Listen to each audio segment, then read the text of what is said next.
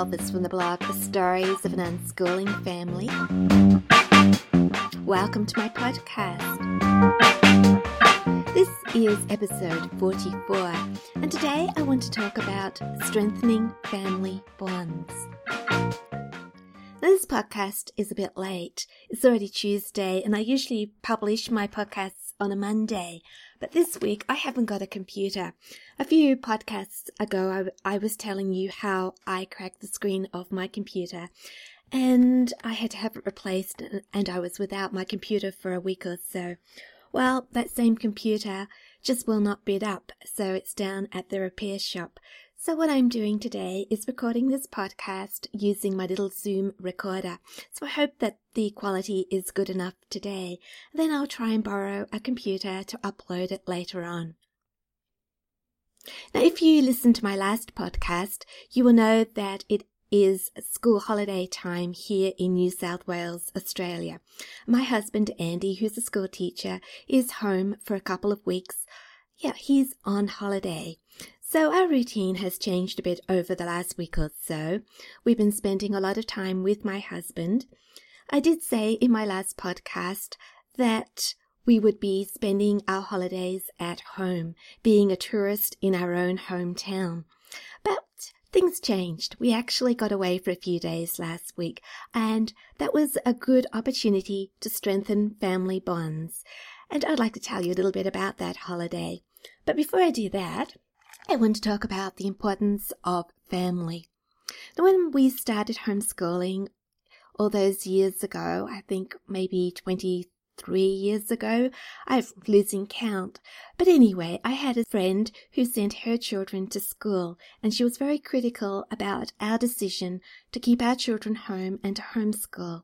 She said that we were being selfish, that our children needed to go out into the bigger world into the real world and learn how to get on with their peers, and that I was keeping my children tied to my apron strings by keeping them at home. So we talk a lot about socialization when we talk about homeschooling. People that homeschool all know that our children are very well socialized. There's no problem at all. And that actually school children aren't living in the real world. Our children are. And so there is no problem there. I think sometimes we wonder if our children have enough friends. Are friendships more important than family? I was talking about this with my daughter Imogen yesterday. Imogen's 20, nearly 21, and she told me that she thinks that family is much more important than friends. That if a child has a very close relationship with his or her family, that's a good basis for then going out and making friends with other people. But first of all, we got to get the family relationships right. So I think that the family is the most important thing in a child's life and that all children need to belong to a tight, close knit family. It gives them the best start in life. But how do we get our families to be close knit? How do we get our children to want to be part of the family and not to go out looking to replace the family relationships with those of friends? I don't think that we can tell children that they have to be part of the family and to force them to do things with the family.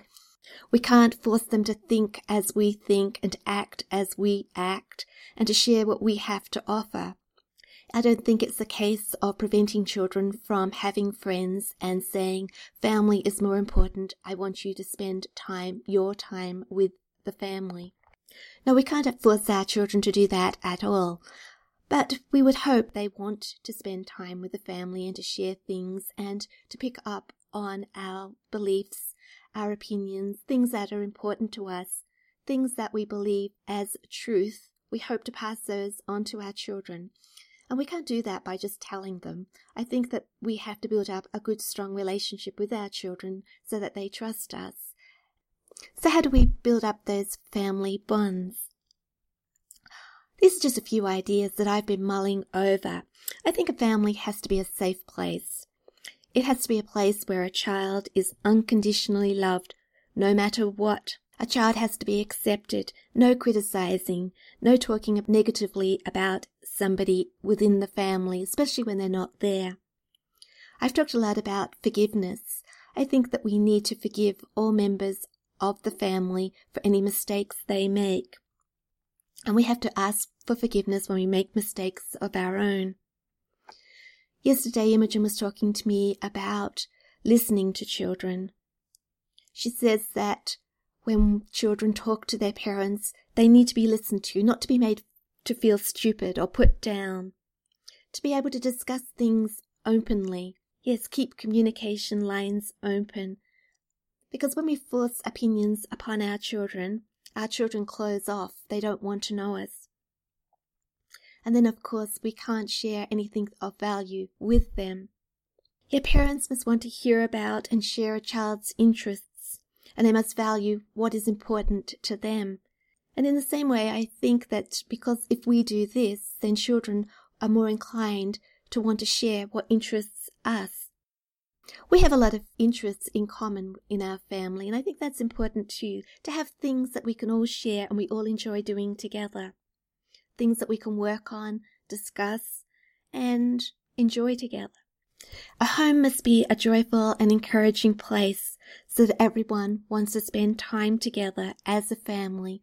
Yet the atmosphere within the family circle has to be joyful, not negative and criticizing or always getting on other people's backs about things. And then one thing that we've been using a lot recently is our family sense of humor. I assume all families have their own sense of humor. Ours is pretty weird, and I think that probably nobody would understand our sense of humor. But that's quite alright because it belongs to us, and other families have their own ways of being funny. They understand each other, and we may not understand them. It's a bit like having a secret code that only family members understand. And we have found also that we have developed our own language, certain words that only make sense to us in jokes those things bond us together because it means that we're Elvises. We understand the language and we, we laugh when we make a joke. I think all families probably have that, and that's something that yeah, makes us unique, gives us our special family flavour. Having certain family traditions also bonds families together. I've noticed this since a couple of my children have moved out of home. And they say that they miss the family traditions. They like to come home at Christmas and participate in all those traditions that we do year after year. It feels like our family, feels like this is our way of celebrating, say, Christmas or a birthday. I think it would be interesting to watch my son Callum, who got married a couple of weeks ago, and his wife Casey developed their own traditions. And I don't think that they necessarily have to be the same as ours, but they have to be something that they can share with their children and bond their family together. I had several more ideas about developing family bonds. I got these ideas from talking to my children and I noted them all down. They said that we must all be willing to help each other. So parents to be willing to help children, and in return, children are willing to help parents. I've talked about this an awful lot too recently, especially with things like chores. But that's not just the only thing that we should be well, willing to help with, willing to teach our children how to knit, say, or willing to give them that little bit of help that they need to accomplish something. And then, as I always say, every week we need to respect our children, to trust them. Of course, I've already said love them unconditionally. And then if you're a family of faith like we are, I really do think that spending time every day praying together as a family bonds families together as well.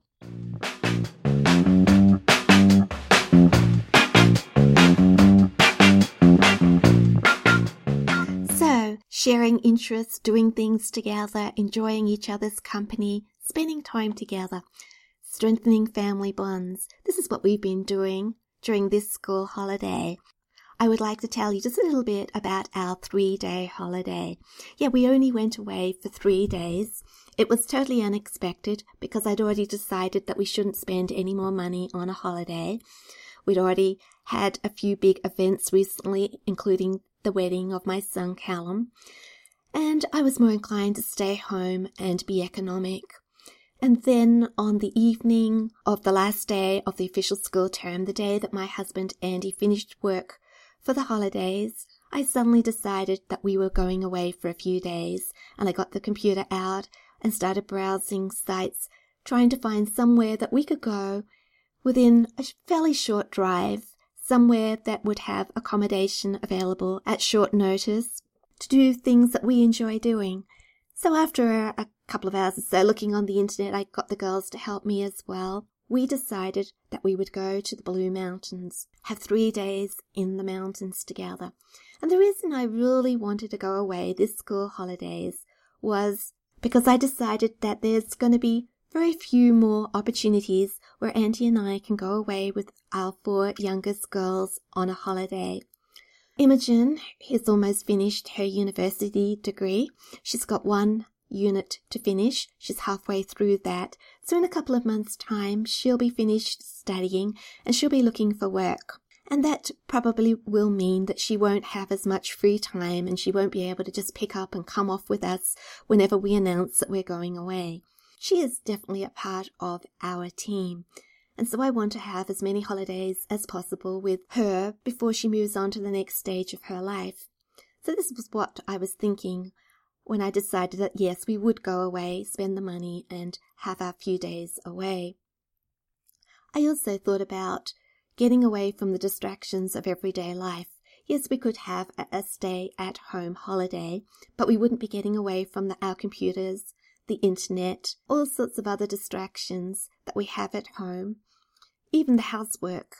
It's always fun when we go away. We get away from the housework because we get very little of it to do when we're staying in a cabin or a cottage. It's almost like playing house as far as housework goes. Just a few dishes to wash each day. Not much else to do. We never have to do the washing. We always bring that home with us. So these are the main reasons I wanted to go away. Spend some more time doing what one of my friends calls making family memory- memories. Sharing experiences with our children. I did briefly think about what I could buy with the money that we would spend on a holiday. I've got my eye on an iPad. I'd really like one of those. Maybe I could have afforded to buy one if we hadn't gone on holiday. And though an iPad will provide us with lots and lots of experiences, we could all share it. I don't think there's anything more valuable than spending time just with the family doing things like holidays. That's going to last a lifetime as well. So the time and the money spent on a holiday or spending time together is well worth it. Maybe I should talk a little bit about Australian history before I get on to our holidays so you understand a little bit a few of the things that I'm going to say. Now, it's a very short history. Captain Cook discovered Australia in 1770, if I remember correctly.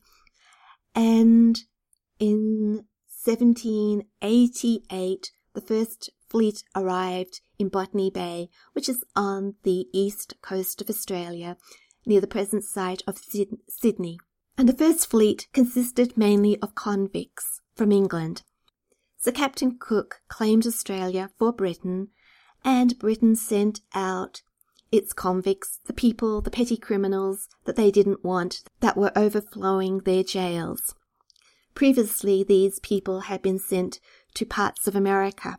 With the discovery of Australia, England saw the opportunity to ship out all its convicts halfway around the world to somewhere else to get rid of them. So Sydney started off as a penal colony. Now, the Blue Mountains are to the west of Sydney.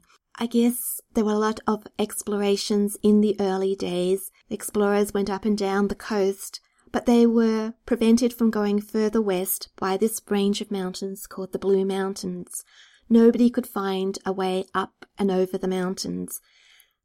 By this time uh, of the colony, they were looking for more pasture lands so they could grow more food, raise animals to feed the increasing population in Sydney and other places. And they wondered if there would be pasture land on the other side of the Blue Mountains. But first of all, a way up over the mountains had to be found, and it was found eventually. I think it was 1813. Three explorers, Lawson, Blaxland, and Wentworth, actually found their way up and over the mountain. And this opened up the way for a road. And in the following year, a person called William Cox and a group of convict workers built a road up and over the mountain.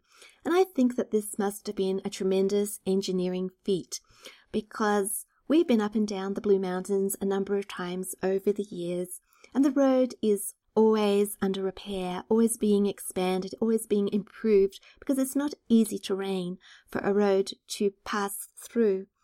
In some of the novels and non-fiction works that I have read about the Blue Mountains, you hear stories of the first people that moved up into the mountains and over the other side. They moved up with all their possessions loaded on bullock carts, and it sounded like very treacherous journeys as the bullocks hauled these carts full of their worldly possessions up and over and down and round these um, treacherous roads. They had to be very careful that the bullocks didn't go over the edge of the road and disappear down into the valley with all their possessions.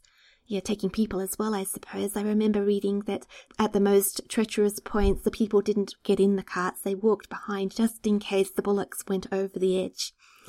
So there were real pioneers, brave people that ventured up into the mountains, and they did find pasture land on the other side. So this is the road that we set off for nearly a week ago we headed up to the Blue Mountains and we wanted to spend um, some time at the top in a town called Katoomba. And up there is a place called Echo Point. And if you stop and get out, there is such spectacular views over the valley. There is a rock formation called the, the Three Sisters, three big rocks. There's an Aboriginal legend attached to that formation. And there's a large rock called Solitary Rock, I think, which is supposed to be larger than Uluru. Various other rock formations, Orphan Rock and the ruined castle, which looks like a ruined castle but is really just a pile of rocks. But the, from the distance, it looks like a castle that is falling down. There's a blue haze over the valley, which has something to do with the eucalyptus from the gum tree leaves and particles of dust and the light shining through them both. It's a very popular tourist destination. Coach after coach arrives and people get out with their cameras and they lean on the fence and take thousands of photos. And of course, we did the exact same thing, though we have been up there before. It's a number of walks around the area.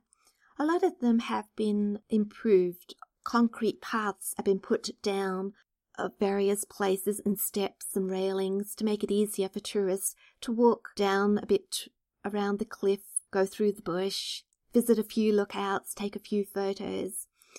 And really, I like the bush in its natural state. All this concrete and railings and things is not what I really like. I like to get off the beaten track.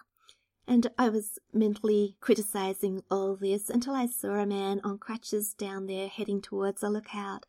And it made me realize that all these improvements, I suppose the council calls them, does benefit a lot of people. It does open up the bushwalks, the lookouts, the views to a lot more people. You don't have to be particularly fit or able to enjoy the wonders of the Blue Mountains. So that was our first day going to Katoomba and doing just a little bit of bushwalking along these improved pathways, taking lots of photos. Then we headed off to our cottage, which was a little bit outside Katoomba. We continued through the mountains to a place called Mount Victoria. And we had a cottage booked for us. It turned out to be rather small, but that didn't matter to us. It was a little bit like playing dolls' houses. It was located on the side of the Great Western Highway, and the road through the mountains passes through all the villages and towns, and all the trucks rush along it as well as all the local traffic and the tourist traffic. And so the roads can get rather busy. And we found this a bit disconcerting because we could hear the trucks roaring past our cabin at night or in the earlier hours of the morning. Even though the cabins were surrounded by bush, you out the back there was bush and there were kangaroos and other wildlife, but there was traffic passing through as well. This beautiful place with a lot of traffic passing through, which is very unlike at home. We have the bush and we do have major roads, but our major roads bypass our towns and villages, taking the traffic away from the centre where most people live. I've got a little joke about those trucks which shows a family's sense of humour. Probably nobody will find this funny at all. But on our second day, we headed back to Katoomba and we went to a place called Scenic World, which is a touristy place with skyway, a cableway, and an inclined railway, as well as lots of bush to walk through. Oh, and there was a lot of boardwalks. It was easy walking. Anyway, down in the bush, we saw a lyrebird. We have lyrebirds at home, so that wasn't unusual. But this one we had to stop and listen to because he had a fine repertoire of songs. He was repeating various bird calls and other sounds over and over again. The lyrebirds imitate other birds, but they also imitate anything else they hear, like camera noises and chainsaws, if they are in areas where there's a tree felling going on. Anything they hear, they mimic. And this one definitely was mimicking other bird calls, but it was also uh, singing an electronic sound, and we couldn't identify it. But it was a man made sound, we definitely think. It didn't sound natural at all. It was very entertaining. But when I was complaining, I suppose, about the trucks roaring past in the early hours of the morning, because I was couldn't sleep and I was listening to them, someone in the family said, They weren't trucks, Mum. They were probably big lyrebirds from that bush out the back there, just imitating trucks, which made us all laugh a great deal. But you probably don't think that's funny at all, and I think that's quite all right because it made us laugh and laugh because we could. That's the way our minds work, and our minds all in tune with the joke, and we really enjoyed it tremendously. I wonder if you have similar jokes like that, which bind you together, which which when you tell other people about don't actually sound that funny, but you know that they gave you a real belly laugh when you actually were discussing them with your own family. So, yes, as I said, on the second day we went to Scenic World and we rode the various rides there. A lot of tourists. It is, I guess, a sort of nature theme park. It's built on the site of an old coal mine and the inclined railway used to be used to transport coal up the incline from the, the coal mine at the bottom. And in the old days, people wanted a ride up in the coal tracks, just have a, a ride. And that's the way it all started. Somebody got this idea that they would transform the coal mine once it stopped producing coal into a tourist attraction. They improved the tracks going up and down the incline from the original coal ones to passenger ones, and they had no shortage of people who wanted to be hurled down the side of the mountain to the bottom, eat ice cream, and then come back up again. It was a very popular thing to do for tourists. These days, the railway down the actual train is very, very different from the original ones.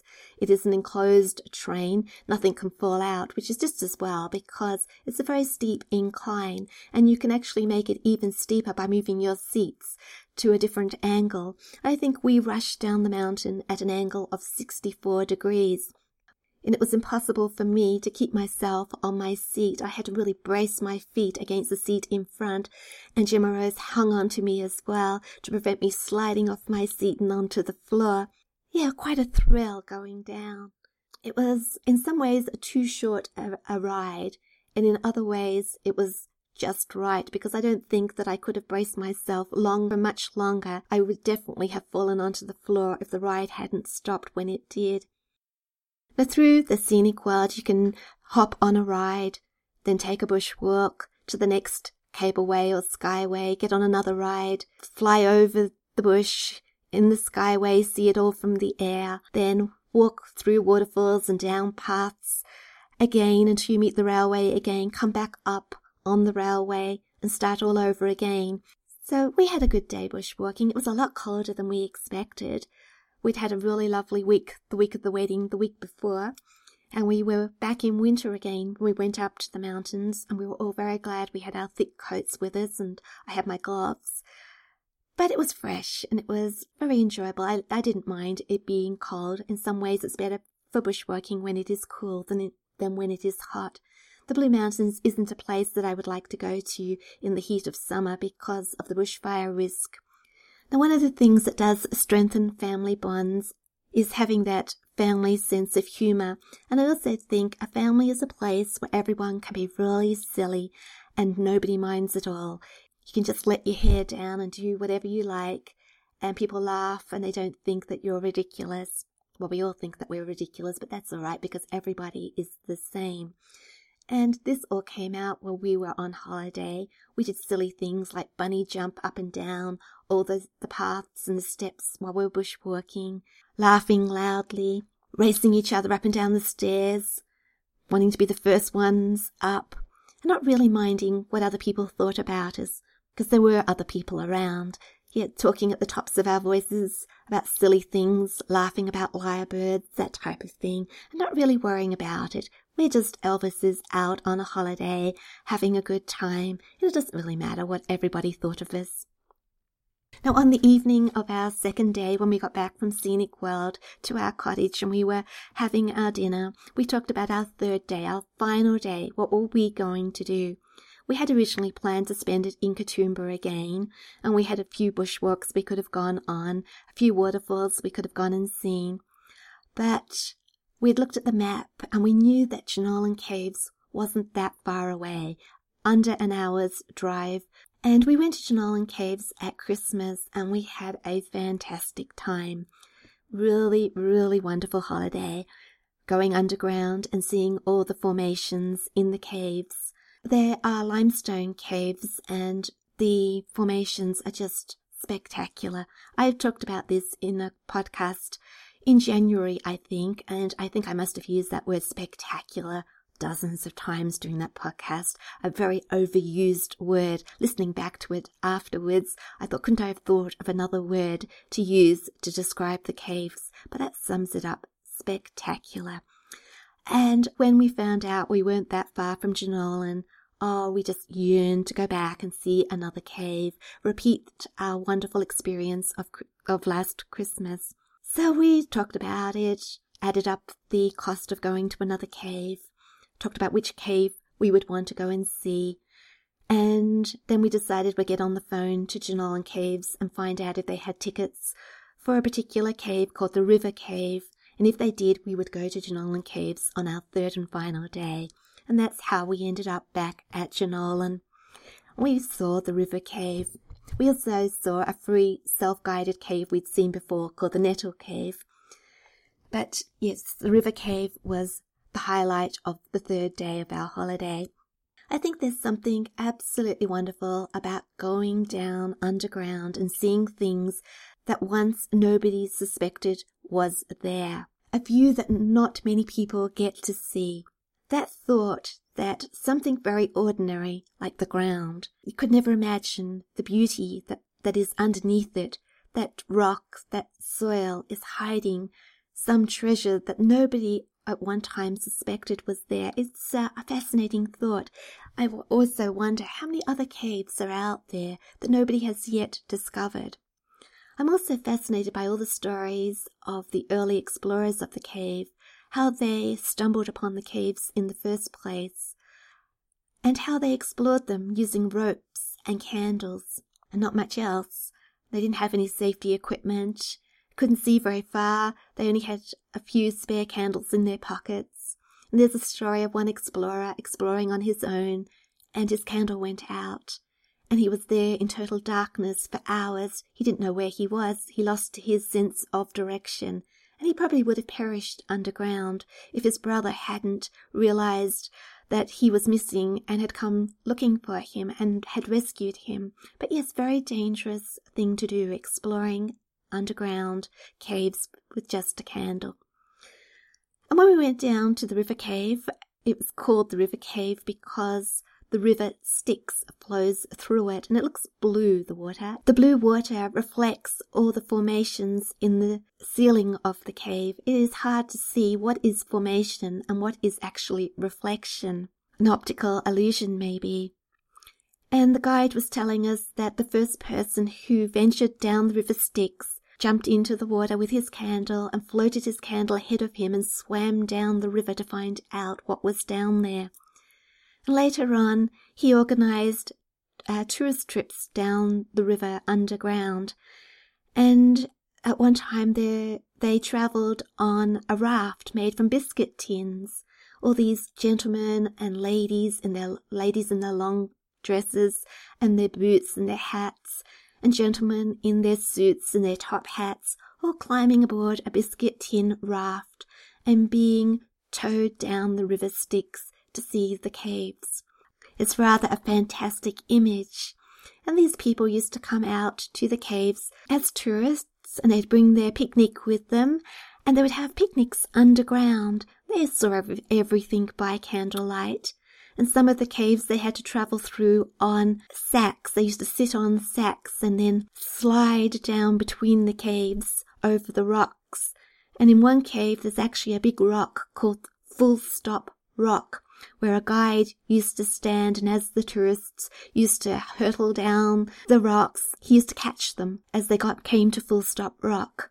These days, we don't have to do that. We don't get on sacks and travel through the caves. It's a lot more civilized. They've put down walkways and steps and railings so everybody can easily access the caves. Though the River Styx cave does have a few very steep sets of stairs to climb, and in one area there is a ladder that we had to go down backwards. A little bit frightening as you go down because it's very steep.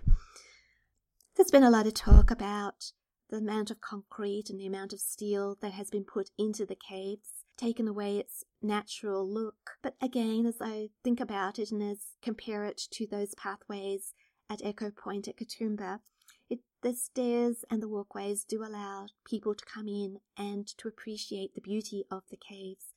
Very few people would be able to see those sights without those walkways and handrails. So I guess in some ways they are justified. We wouldn't be able to, um, yes, enjoy the beauty of the place. After we'd seen the river cave, it was time to turn back and come home, a three hour drive back. And we got home on the third day, late after dinner, but it was a good holiday. We've come back with hundreds of photos, lots of good memories, shared a lot of experiences with each other. I think we've learned a lot too.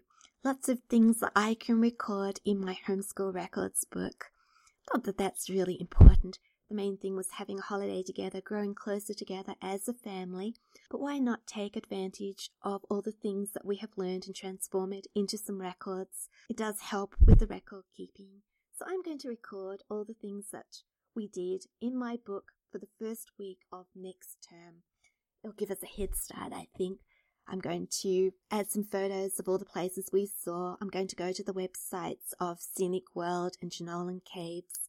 I'm going to clip a video of the River Cave and information about Scenic World and the coal mines and the development of the site, the history of the place.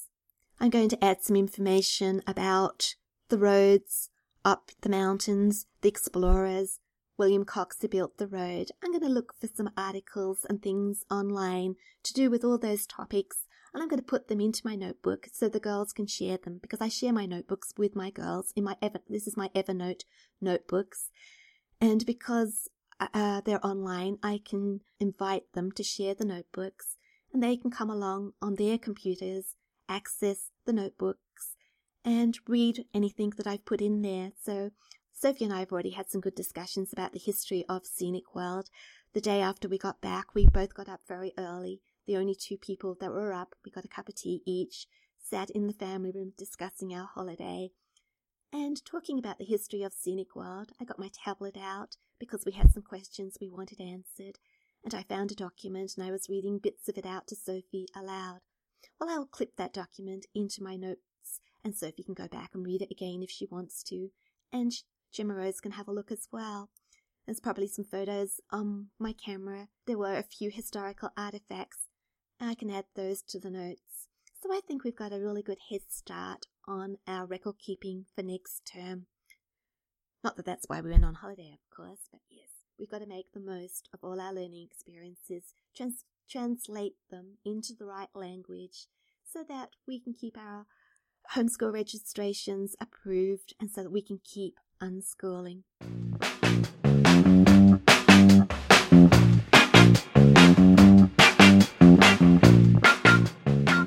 So I hope that I can edit this podcast on somebody's computer, a borrowed computer, and then upload it and get caught up with this week's podcast. So I apologize for the lateness of it.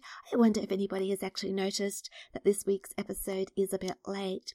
So if you'd like to visit my blog, it's Stories of an Unschooling Family. If you would like to subscribe to this podcast, you can do that through iTunes or you could follow it through Podbean or you could just keep up with my blog because I embed the podcast there every week. There's also a button on my blog called podcasts, and if you like to go back through the archives, you can do it that way too. So I'm hoping that my computer will be fixed and returned by next week and everything will be back to normal. I'd like to thank you for listening to this week's podcast, and until next week, trust, respect, and love unconditionally.